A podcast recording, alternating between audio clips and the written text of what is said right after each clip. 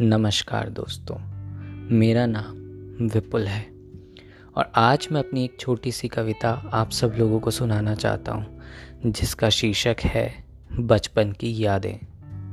जी हाँ दोस्तों, हम सबके मन में बचपन से ही बड़े हो जाने का सपना होता है। हम सब अपने आने वाले कल को लेकर के काफ़ी उत्साहित होते हैं।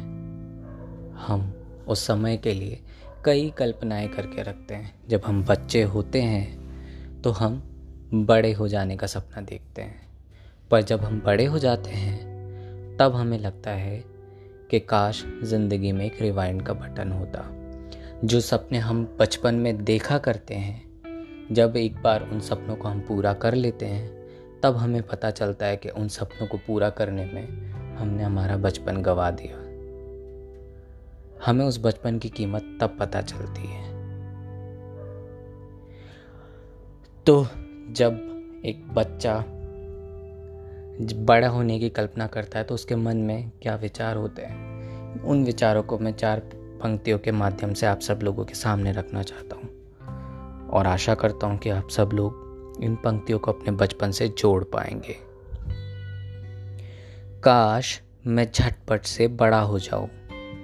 काश मैं झटपट से बड़ा हो जाऊँ, अपने इरादों को लेकर के और कड़ा हो जाऊँ। काश मैं झटपट से बड़ा हो जाऊँ, अपने इरादों को लेकर कर और कड़ा हो जाऊँ। कर सकूँ ख्वाहिशें पूरी सबकी, कर सकूँ ख्वाहिशें पूरी सबकी, बस जल्दी से अपने पैरों पर खड़ा हो जाऊँ। जी हाँ दोस्तों, जब इन्हीं ख्वाहिशों के साथ हम बड़े हो जाते हैं तो लगता है कि मानो सब कुछ बदल सा गया हो, सब कुछ उल्टा हो गया हो। उस बचपन की कीमत हमें बाद में समझ आती है, जब बड़े होने के बाद ज़िंदगी हमें ठोकर लगाती है। तो आइए उन्हीं हँसी पलों को थोड़ा याद करते हैं। मैं आशा करता हूँ कि आप सब लोगों को पसंद आएगी ये बचपन की यादें। इकट्ठा करने में लगा था मैं उन बचपन की यादों को इकट्ठा करने में लगा था मैं उन बचपन की यादों को, उन खिलखिलाते लम्हों को, उन किस्सों और वादों को। इतने सपने, जो सब अपने उन गलियों, उन यारों को इकट्ठा करने में लगा था मैं उन बचपन की यादों को।